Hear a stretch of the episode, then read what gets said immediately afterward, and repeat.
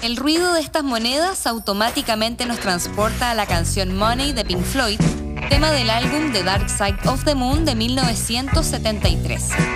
Según un ranking de la revista Rolling Stones, este disco ocupa el primer lugar de los 50 mejores álbumes de rock progresivo.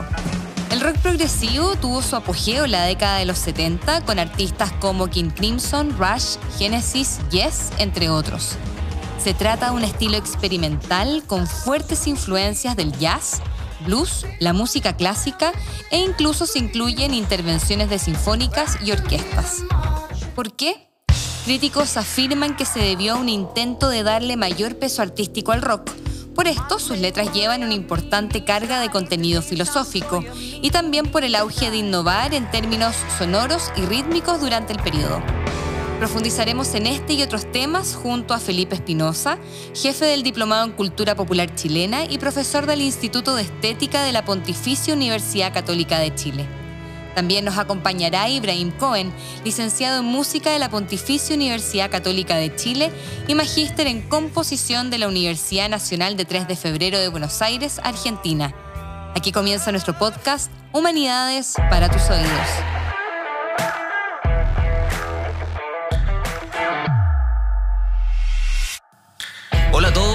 Bienvenidos a un nuevo capítulo de Humanidades para tus oídos. ¿Cómo estás, Keto? Bien, ¿y tú, Guido? Estoy bien, estoy entusiasmado. Creo que tenemos un tema muy interesante, muy apasionante además que abordar. Y que es el tema, fíjate, del rock progresivo. Yo tuve que, voy a confesar que tuve que reportear sobre este tema porque nunca había escuchado ni rock progresivo ni rock de vanguardia, así que tuve que reportear un poco antes de poder conversar con nuestros invitados que hoy nos acompañan. Felipe y Ibrahim, ¿cómo están? Hola, muy bien, muchas gracias. Muchas gracias por la invitación y bueno, todos tuvimos que hacer eso en algún momento. Te seguro que tú que terminando este capítulo a comprarte o a bajar o a escuchar por Spotify algún eh, álbum de no, rock lo más progresivo. es que he escuchado varios, pero no sabían que Pero no sabía que eran. de este y de este género. Entonces, de hecho, vamos a comenzar este podcast eh, un poquitito con el contexto de qué Ya. es el rock progresivo o rock de vanguardia. Les tiraste al tiro la, la Sí, pregunta al tiro difícil. para saber, nomás, para contextualizar. Es es una pregunta sumamente difícil. Desde primero hay que desglosar qué es el rock y qué es vanguardia por separado. Eh, el rock es vanguardia. El rock desde que se concibe es, es vanguardia, es un estilo eh, transgresor de la música tradicional, que toma mu- mucho de la música adopta, algunas, o sea, algunos músicos con formación, y eso ya es vanguardia en esa época. Lo que pasa es que la vanguardia, como tú me dijiste hace poco, que la vanguardia después se transforma en clásico. Pero siempre hay una intención de seguir eh, desarrollando un arte más pulido, que vaya en otras direcciones. Y eso es, eso es el progresar, entre comillas. Ese es el rock Claro. progresivo, un rock que avanza, que nunca se queda estancado en, en la misma forma. Oye, pero para alguien que es absolutamente ignorante en torno a, a- a rock progresivo, a rock propiamente tal, tratemos como de diferenciar. Porque yo creo que todas las personas cuando les dicen esto es rock, algo entienden un Sí. poco de eso. Pero cuando dicen rock progresivo se le añade algo, rock de vanguardia, se le añade algo que el rock no tiene. Eh, y, y- y yo creo que eh, dijeron algo en torno a esto de... de cuestionar si se quiere las fronteras. Podemos decir algo así Sí. como que es intentar forzar lo, lo- lo que es adecuado, lo que es permisible, lo que es aceptado tal vez. Pero, ¿qué- pero ¿qué, qué lo diferencia? ¿Dónde se encuentra, por así decir, lo, lo que hace que el, el rock siga siendo rock y el rock de vanguardia progresivo se transforme en esto? A ver, eh, sí, esto de las etiquetas igual siempre también es complejo, porque obviamente las etiquetas como que te sirven para ordenar, pero a la vez te amarran, ¿no? Entonces, y lo que hablábamos un poquito antes de la entrevista, que hay bandas que uno podría decir no son de la corriente progresiva, pero que tienen elementos o tienen temas progresivos, como Led Zeppelin, como Deep Purple, etcétera, digamos. Entonces, eso por un lado. Y por otra parte, eh, yo diría, me acordé a propósito de lo que estábamos hablando ahora, de, bueno, hay un grupo que se podría decir que es como señero en, el género, que es King Crimson.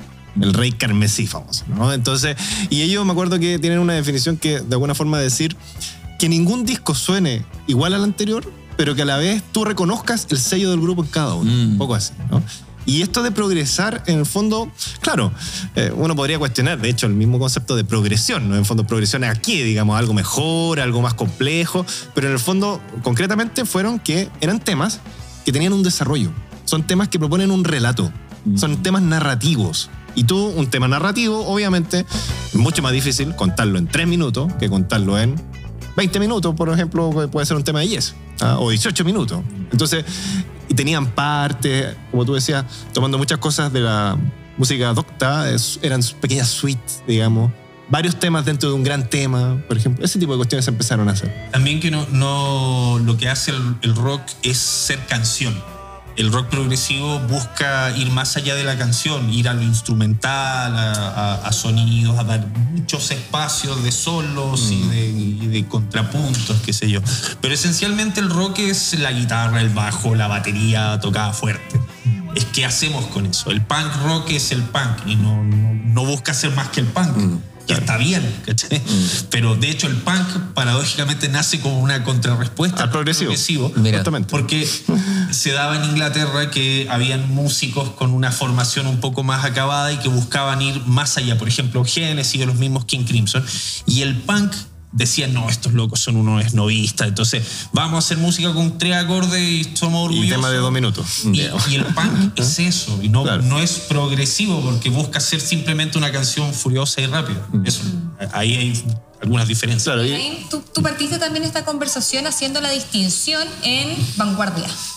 Eh, ¿Por qué es tan importante hacer esta distinción? Nosotros también antes tratamos de buscar la definición, porque ¿qué, qué entendemos por vanguardia también para que el rock sea eh, catalogado como de este estilo?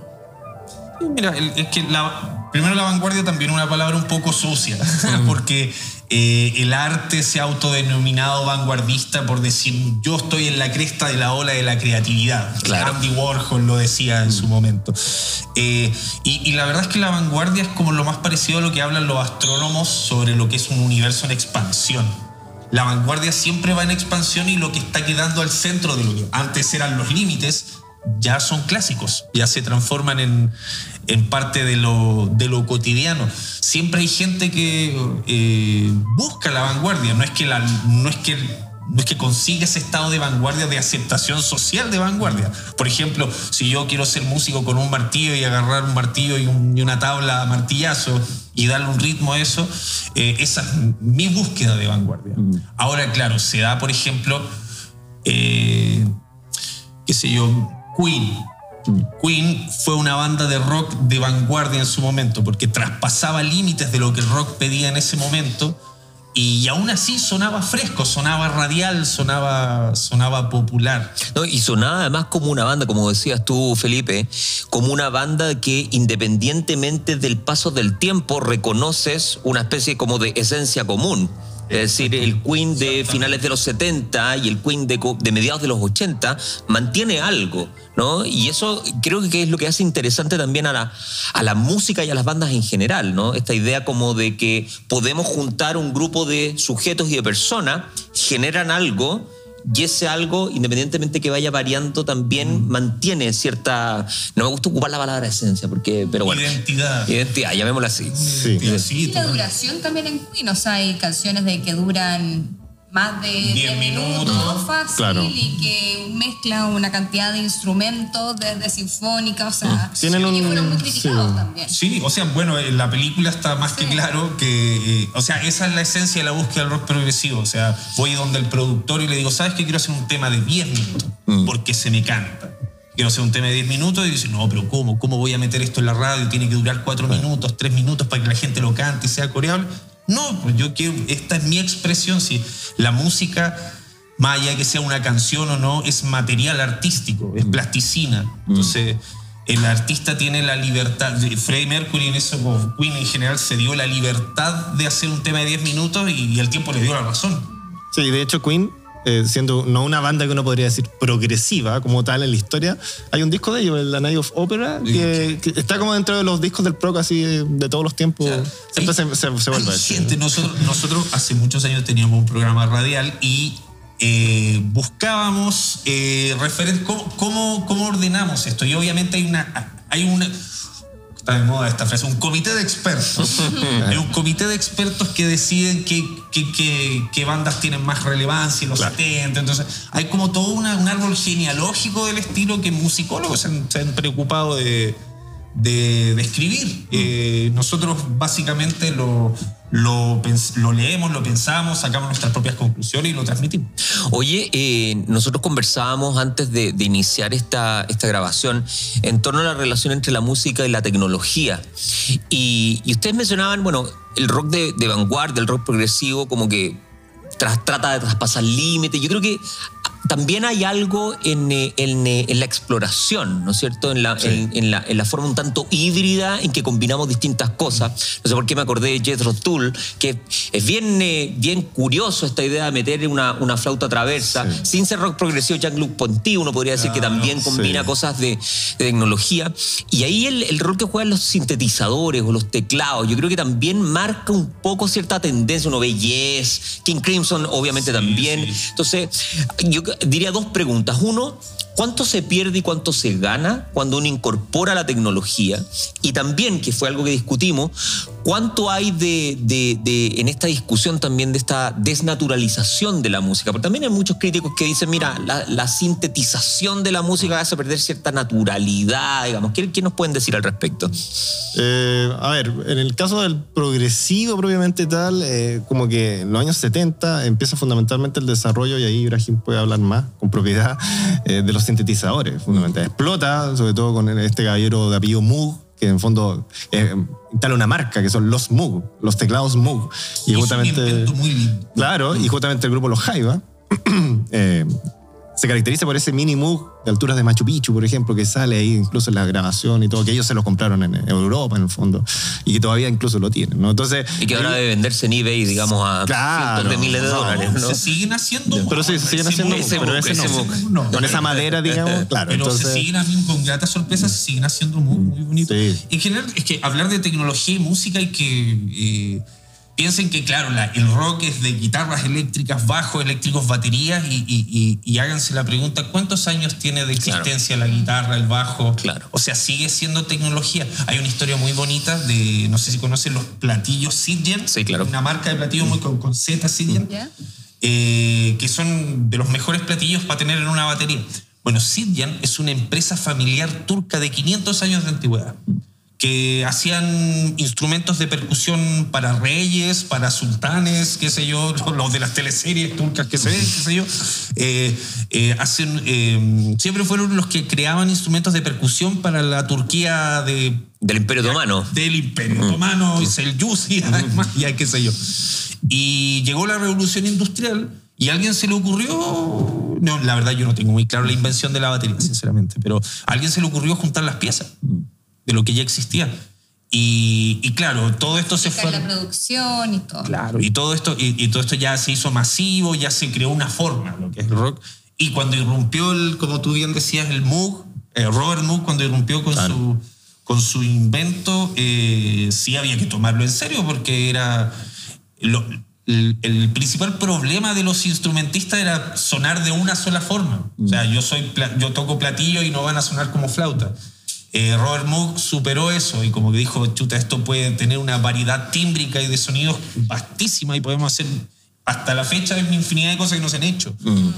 Eh, y, y, o sea, siempre ha estado muy ligado al desarrollo del- de la música popular, del rock, a la tecnología. Pero por otro lado, perdona, eh, agregar que también el, el progresivo tiene como el sello del virtuosismo. ¿ah? En el fondo, que, el fondo en el progresivo encuentras quizás los mejores guitarristas de todos los tiempos, bateristas, bajistas, ¿no? Que en fondo eso, claro, ya no te lo da la, la, la- la máquina, digamos, sino que es un ser humano, digamos, con un desarrollo realmente técnico impresionante, digamos, no sé, estoy pensando a Alan Olsford o Meola, qué sé yo, que ta- también han coqueteado con el jazz y ahí Alan que se Parsons, mueve. ¿no? Alan Parsons, por ejemplo, Rick Wayman, Kid Emerson, o sea, en el fondo, Neil Peart, David Ratch, etcétera, digamos. ¿no? un poco también con, con esta línea de historia que, que ya nos, nos hay eh, contextualizado un poquitito, quizás sería bueno bajar un poco eh, a cuánto parte el rock progresivo, a raíz de qué, qué es lo que estaba pasando en un contexto quizás político, social, económico que influyó en su creación.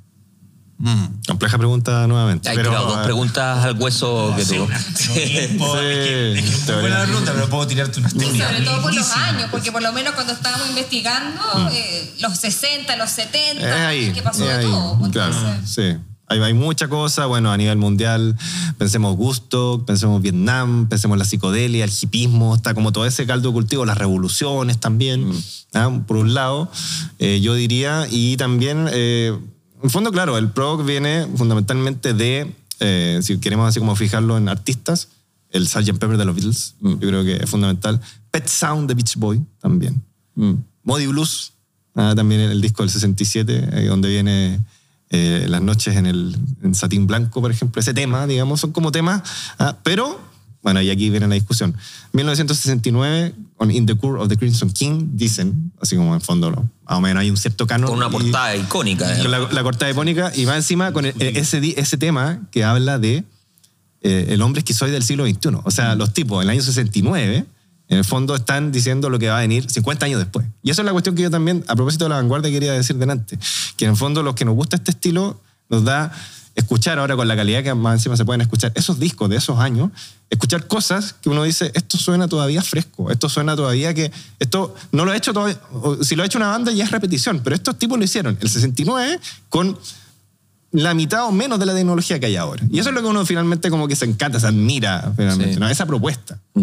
Hay, hay un tema ahí también ligado a, a- a los requisitos, por así decir, técnico-intelectuales de, de los músicos.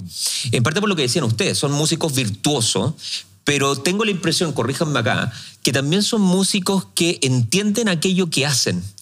Eh, ¿A qué voy con eso? Que hoy día uno tiene obviamente youtubers que pueden armar en cinco minutos un tema pop a ser escuchado por millones de personas, pero uno revisa, digamos, la composición prog y uno ve estructura, uno ve lo, lo que decías tú, como, como esta, esta, esta experimentación tímbrica y sonora, pero también rítmica, donde también hay, eh, digamos, métricas complejas, Sí. en fin. Eh, entonces, entonces, diría dos cosas, digamos. ¿Cuánto de élite hay en la ejecución del rock progresivo? Porque creo yo que no todos tienen ni la oportunidad ni, ni los atributos, digamos, pa- para, para ejercer y para realizar e- ese tipo de acción. ¿Y cuánto entonces de eso explica algo que también comenzaba al inicio, de que sea finalmente una música de nicho? Uy, esa pregunta es la Así son las preguntas que hacemos acá, ¿o no? ¿Este programa cuánto? Estamos bien, estamos bien con el tiempo, así que... Es que hay, hay, hay dos fenómenos. Creo que hay una... mm, O sea, si es que decir que el rock progresivo en sus inicios, eh, desde el- lo que fue King Crimson, Genesis, eh, en su juventud esos niños estaban en los mejores colegios de sus países. Eso es, es así. O sea, el punk nace desde otro sector social, el rock progresivo nace de, de otro sector social. Pero no es el punto la clase, en mi opinión, sino es cómo, cómo es... eh, cómo la humanidad y los artistas han concebido durante décadas como la trayectoria de éxito. Me explico. Eh, los músicos que tienen la posibilidad de entrar a un conservatorio a, estudiar un instrumento siguen una carrera lineal en donde se hacen pedazos los dedos y, y- y practican, practican hasta lograr un objetivo, que es toco como yo quiero La perfección del la instrumento. perfección. la por, por ejemplo, Claudia Rao era un pianista que tenía una perfección instrumental. Mm. Pero esa perfección instrumental viene de toda una herencia cultural de siglos de pianistas, de pianistas, de pianistas. Y eso es como la, la gente que tiene los recursos y las posibilidades puede darse ese gusto de seguir ese camino de éxito si es que tiene la paciencia y el aguante, porque estudiar 10, 10 años en un conservatorio no se lo Es tema. Es tema Sí. y, y- y me atrevería a decir no se lo deseo a nadie. La cosa es que hay muchas vías para llegar a, a ese objetivo. Hoy día, por ejemplo, las bandas de rock progresivo más, más post-rock, por ejemplo, una... ¿Cómo explico? Después explicamos. Después explicamos. Es inexplicable. Pero- inexplicable, pero ya la técnica, la, la destreza, el tocar rápido, eso cada vez importa menos porque lo que buscamos es como transmitir una emoción. Mm. O sea, hay, un, hay una vía académica de ser un buen músico y hay una vía espiritual y Claro. cotidiana de ser un buen músico. Y, y- pero yendo como al origen del rock progresivo, sí, eh, esto parte en, en, en- en- en jóvenes con un capital cultural. Mm. Es cierto. Y eso también se traduce y, y queda plasmado en las letras, pues, ¿no? Y- Sí, aparece como el tema como del álbum conceptual, que no creo, no, no se lo quiero atribuir al progresivo en general, pero que porque se puede hacer un álbum conceptual. el en- Apple conceptual, dijiste. Claro, el disco conceptual, en el fondo tú propones un disco que quieres desarrollar una idea. No, no, es, no es una colección de temas azarosa que hablas del viento, la lluvia, la- el amor, qué sé No, este disco voy a hablar, qué sé yo, de la depresión. O voy a hablar de las ballenas que en extinción, es decir. Y haces todo un desarrollo, tema por tema. De nuevo, esta cosa del relato, de la narrativa. Eh, Yo creo que eso es como un concepto bien clave para entender el progresivo, un poco así. Y, y- y claro, y también se liga, pero a mí eso no me, me molesta alguna vez cuando escuché. ¿Se pueden decir nombres o no? ¿Qué? ¿Se pueden decir nombres? Hay que decirlo nomás. Pues, ya, ya- alguien. ya tiramos, Sí, le sí, tiramos ya- el anzuelo ya. que Alfredo Levín me acuerdo que una vez dijo que dijo que, que el progresivo era como música como para intelectuales o era como música para, para ejemplo, como gente inteligente. Una cosa así dijo. ¿por qué? porque también está asociado que el progresivo hacía mucho tema por ejemplo desarrollado con la ciencia ficción mundos míticos viajes al centro de la tierra Rick Wayman por ejemplo basado en Julio Verne qué sé yo Rey Arturo todas esas cuestiones. ¿Ah? Y yo eso como que, no, no sé, me, me siento como incómodo con esa definición porque creo que finalmente tiene que ver, más que como que uno sea más o menos inteligente o las búsquedas intelectuales, tiene que ver como con tu, tu búsqueda, tu inquietud, digamos. ¿ah? Porque con esto de, de- una, eh, me acomoda mucho más esto que el disco siguiente suene distinto, pero a la vez siendo mío. Un poco, e- Esa propuesta para mí es como, si queremos usar la palabra esencia, o como el, el kit del, del- el corazón del progresivo, para mí sería eso, que una banda me sorprenda disco a disco, eh, sonando distinto, pero a la vez siendo fiel a sí mismo. Congreso, por ejemplo, una banda chilena que uno podría decir es de los fundadores del género, ahí habría que hacer algunas precisiones, creo que tiene eso, por ejemplo, ha, ha llegado a desarrollar un lenguaje musical, pero a la vez reinventándose también, que es súper difícil. Sí. Ah, es muy difícil esta cosa como de reinventarse y hacer algo distinto y no traicionándonos. Un poco eso yo lo trataría como de acuñar si se puede hacer como en una fórmula, digamos. ¿ah? Oye, es que es interesante eso porque a nivel tal vez más abstracto, uno piensa en la música como la manifestación de la emocionalidad humana en todo su abanico. Sí. Y alguna vez conversé con un amigo que le gustaba Cannibal Corpse. Ya. Entonces, él racionalizando el gusto decía, bueno, porque al final, ¿qué es lo que es la emoción humana? La emoción humana no es solamente alegría o amor o tristeza, la emoción humana también es rabia, ¿no? O también es agresión o lo que sea. Y me llama mucho la atención esto que dicen respecto del rock progresivo asociado como una, como una historia. Es decir, como una historia que, que tiene transiciones y que, que te mueve en cierta dirección. Le escuché a propósito que viene Dream Theater, que quizás podemos hablar más, más adelante de eso. Eh, que se, se- se- se- les califica como, como metal progresivo, pero bueno, es otra cosa. Y, y el, el guitarrista de esa banda, John Petrucci, decía que cuando era chico, él ponía un, un cassette en ese momento y estaba 50 minutos con los audífonos, eh, eh, literalmente en un viaje. ¿no? Y, y una de las cosas que, que tal vez hace el contraste es un poco de, hay viajes hoy día en la música popular o en la música pop te, te- te lleva a imaginería visual, a, a emociones, sentimientos. Es, es algo, eh, se encuentra ahí algo de lo que hace distintivo al, al- al progresivo. Está quizás esa, esa cri- no crítica, pero como una analogía y también en el uso de la misma tecnología que estaban hablando antes, que hoy es parte de, y que también se cuestiona mucho en qué calidad podrían tener eh, los artistas de hoy por esta mezcla también con mucha tecnología. Claro, se habla mucho del autotune, por ejemplo. Claro. Cantantes que cantan con autotune. El otro día veía un, un concierto de South Park, un programa gringo de, de monitos que tienen canción. Hay un tema que como que ridiculizan a Kenny West, no sé, pero, pero el, el cantante, que es uno que le hace las voces de los personajes, literalmente tenía el autotune así como haciendo. Porque Claro. lo usamos como un recurso gracioso. Sí. Así como, o sea, se está transmitiendo una emoción. O sea, Sí, sí, la sí. ironía, la- bueno, no, no sé, ironía, pero. eh, no, volvamos a la pregunta. ¿Qué, qué cosa? La, la narrativa, esta, idea como de... Los viajes, yo Los creo. viajes, Ah, viajes, Sí, viajes, sí, es- esa yo creo una también, si uno quisiera relato y viajes como al progresivo más clásico, ¿ah? pero ojo, yo creo que ahí también habría que hacer ciertas precisiones, porque claro, eh, en otros campos también, pues se dice actualmente en esta sociedad rápida, desechable, Claro. digamos, líquida, diría Bauman, Bauman. no sé, o, o Byung-Chul Han, Sociedad del Cansancio, uno diría la gente quiere, como no sé, consumir rápido, bien, rico, feliz y chao, no, no, no se va a escuchar un disco de 30 minutos un tema y otro de 30 minutos el, el otro lado del disco. Puede que sí, puede que no, no sé, porque yo creo que también a la vez se abren las posibilidades. Por ejemplo, ahora, un tiempo a esta parte, está el vinilo nuevamente, ¿no? Y ahora está la posibilidad de escuchar esos discos de progresivo, que yo lo he estado haciendo en vinilo, por ejemplo, que ya es otra experiencia sónica también. Mira. ¿Entendí? Entonces, creo que finalmente... eh, eh, eso de ser de nicho, de alguna forma, el progresivo nunca, y nunca lo será, y eso es parte de su gracia, nunca va a ser, como se dice, mainstream, nunca va a ser de, de la corriente principal, nunca voy a pasar por, qué sé yo, eh, en la- estoy caricaturizando, no sé, el almacén de la esquina van a estar escuchando Gentle Giant, por ejemplo, ah, no sé.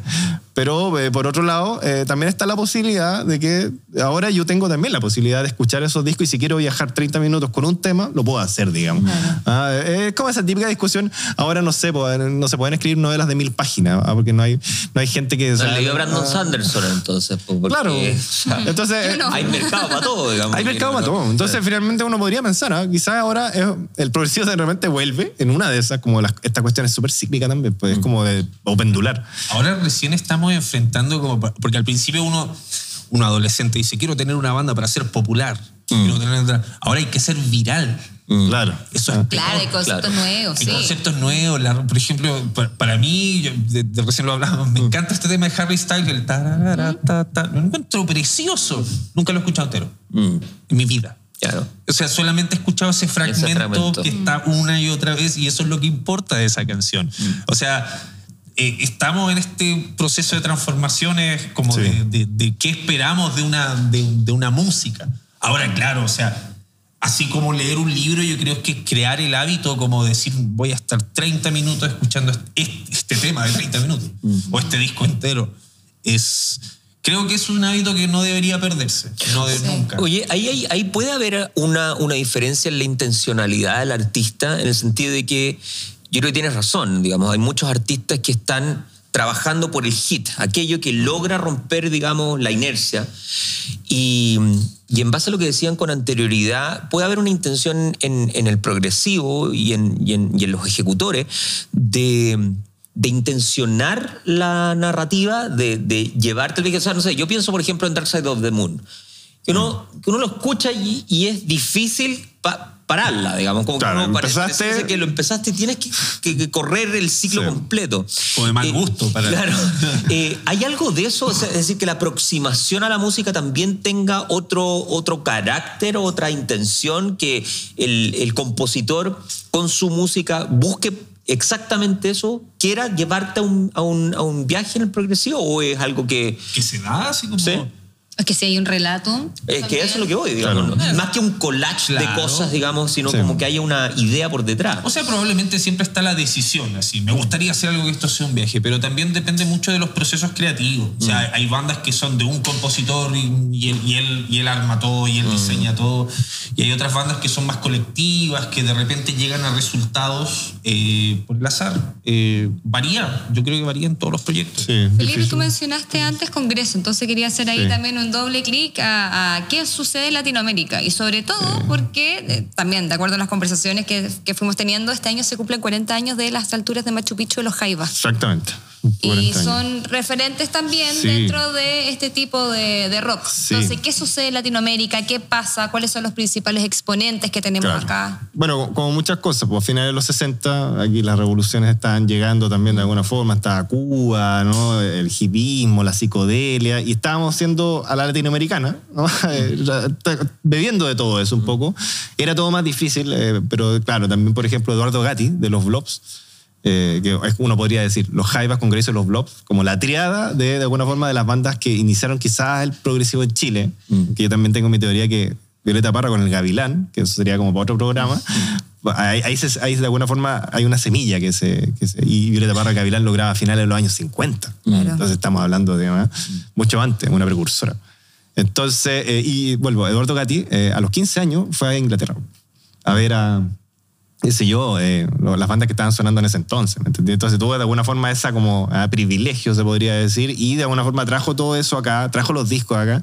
Y también yo creo que se cruza, pienso en los Jaiba, eh, con esto de la experimentación, con esto de...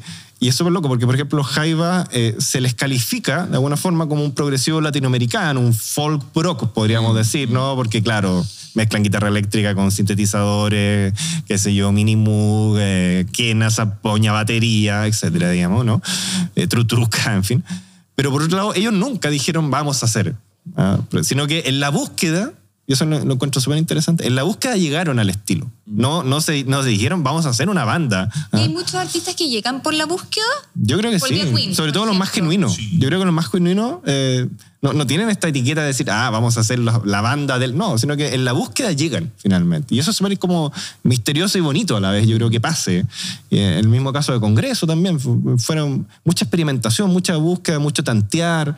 ¿no? El caso de los Blobs es distinto porque ellos, eh, antes- hasta antes del golpe, en el fondo, alcanzan a grabar tres discos y después esos masters se, eh, de alguna forma perdieron y volvieron a, a sonar como 30 años después y sobre todo con mucho con internet. ¿Y se puede asociar también a seguir una moda? Porque igual es rico, creo yo, de repente a una batería, a una guitarra tradicional, mezclar con sinfónicas o mezclar con orquestas, que fuera lo común Sí, y que bo. llama mucho más la atención. Claro, eh, es parte de las búsquedas, yo creo, es parte de las búsquedas, pero claro, eh, eh, de nuevo vamos a la vanguardia. ¿Cuánto corremos la línea finalmente? ¿no? Porque no sé, pues, abrir un piano y meterle un pedazo de plumavit, por ejemplo, como dicen los la música contemporánea. Claro, ¿me entiendes? ¿De Entonces- un grupo de gente que acepta eso. Entonces, claro, ahí tú ya llegáis a cuestiones, claro, eh, llegáis a cuestiones como más como transgresoras, se podría decir, pero que finalmente también, y eso es súper loco, con el- la historia del arte pasa siempre, eh, lo transgresor se convierte en canon.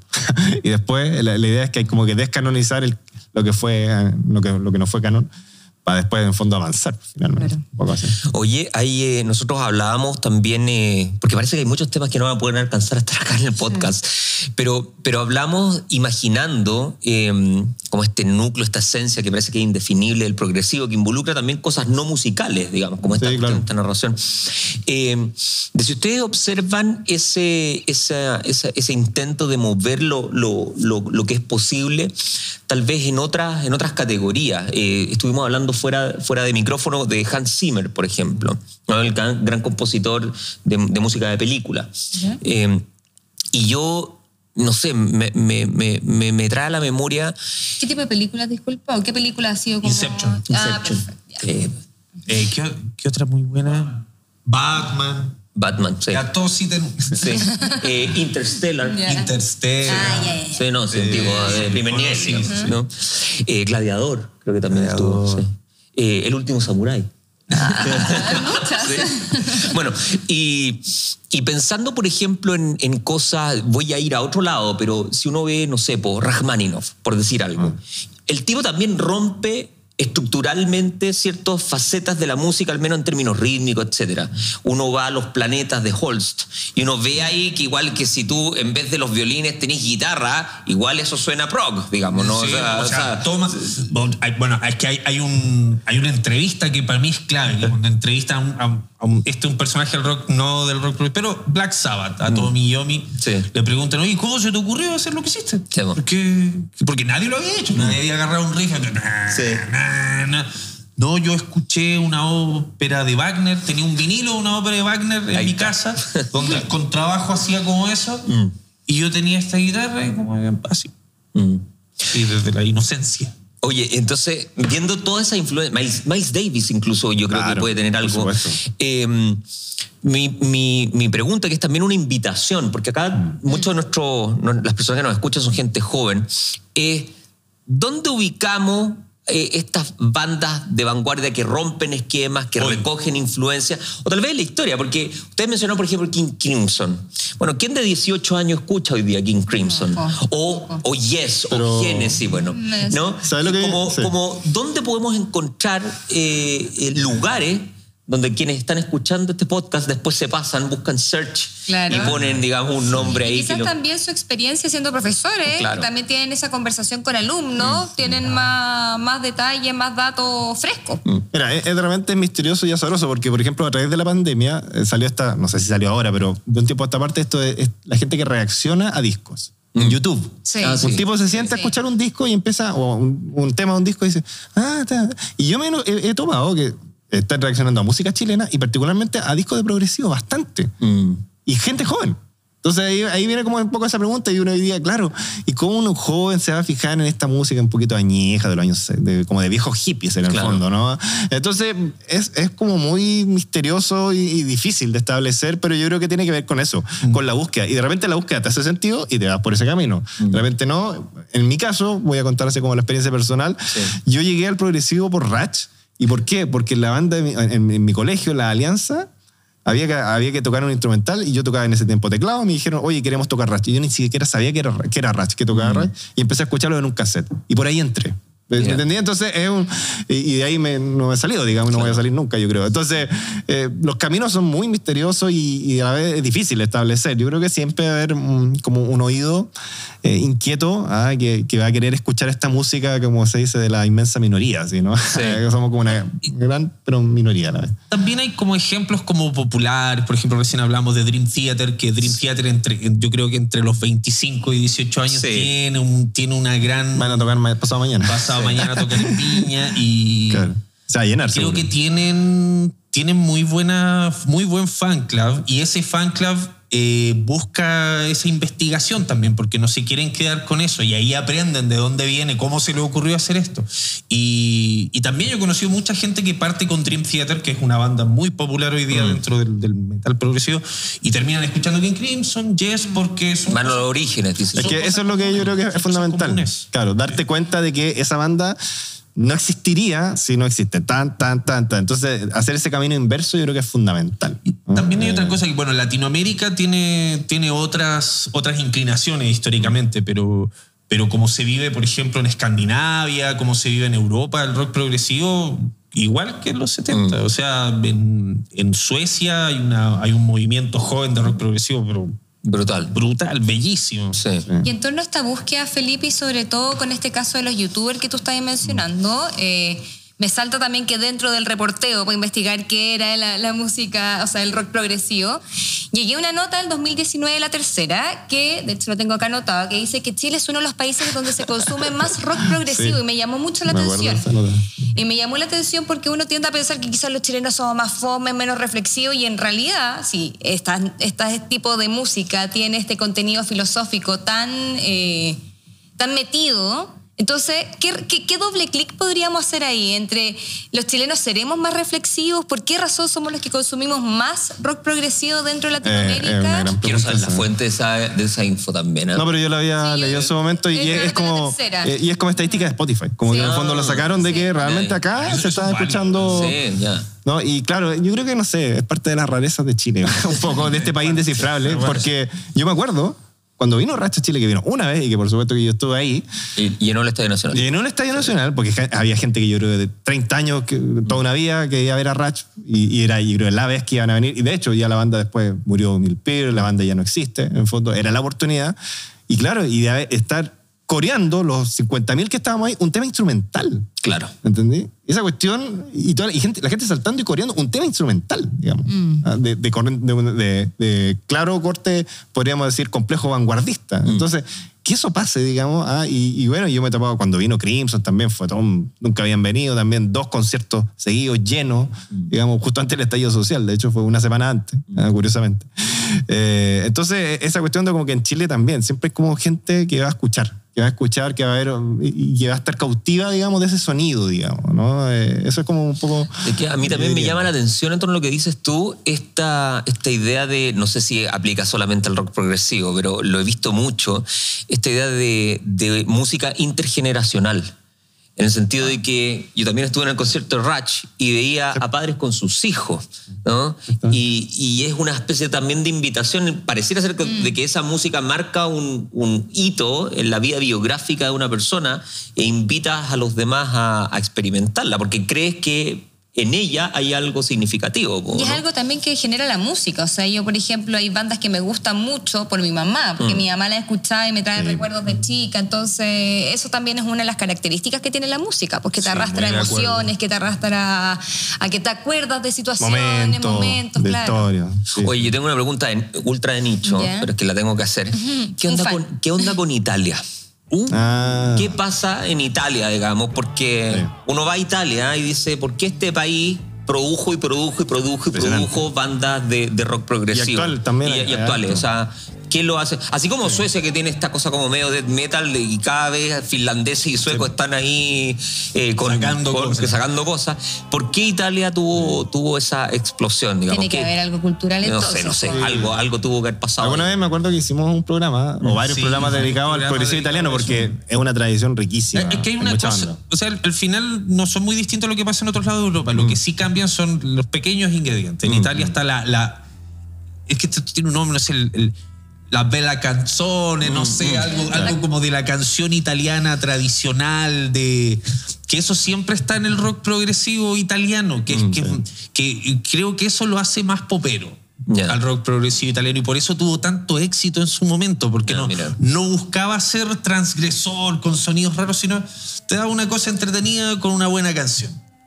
Y eso muchísimas bandas hicieron eso y les funcionó. Además, bueno, son otras condiciones de mercado en esos tiempos. No me acuerdo hablábamos en algún programa de una banda que se llama Leorme, una banda italiana muy poco conocida, muy poco, pero y, y que no me gusta, en verdad. O sea, como que no- para mí no tiene nada mucho especial.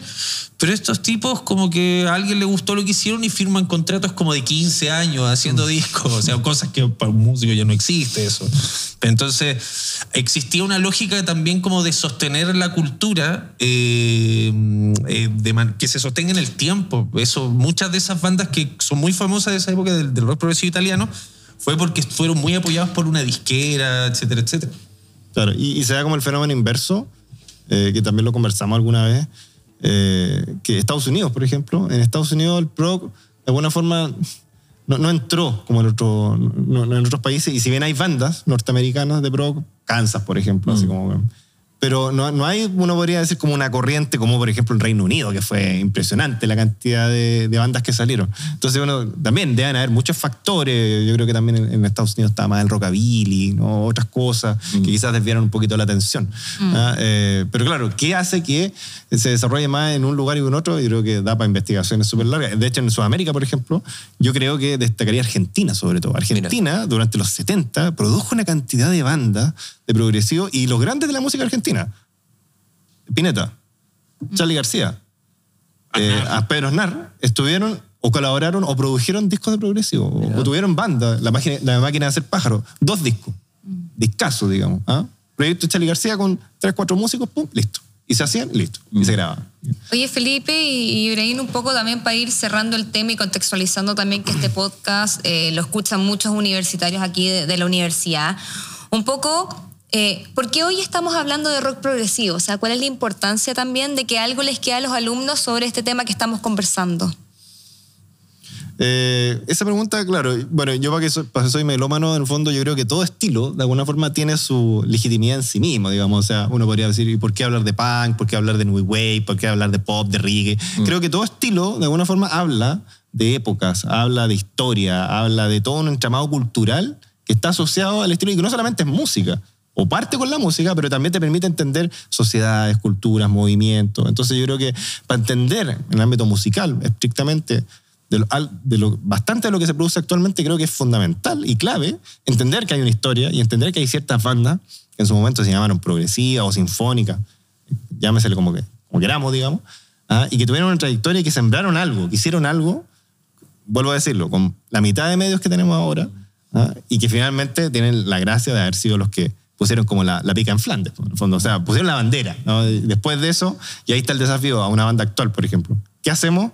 ¿Cómo sonamos progresivos sin sonar como Emerson, sin sonar como Fripp, sin sonar como, qué sé yo, Yes, ¿no? Sino que sonar como nosotros, pero a la vez siendo fieles a un estilo. Yo creo que ese es como el, el gran desafío, digamos. Sí, y, y como, como tú decías, también es algo más que musical, es como algo misceláneo, o sea, está todo ligado, como hablamos de, hasta vinimos a hablar de rock progresivo, hablamos de tecnología, de, de- de contexto Historia. histórico, de, de- de- se De pueden Inter- hablar de, de Interstellar de, también. inter- de, Claro. de inter- de Hans Zimmer.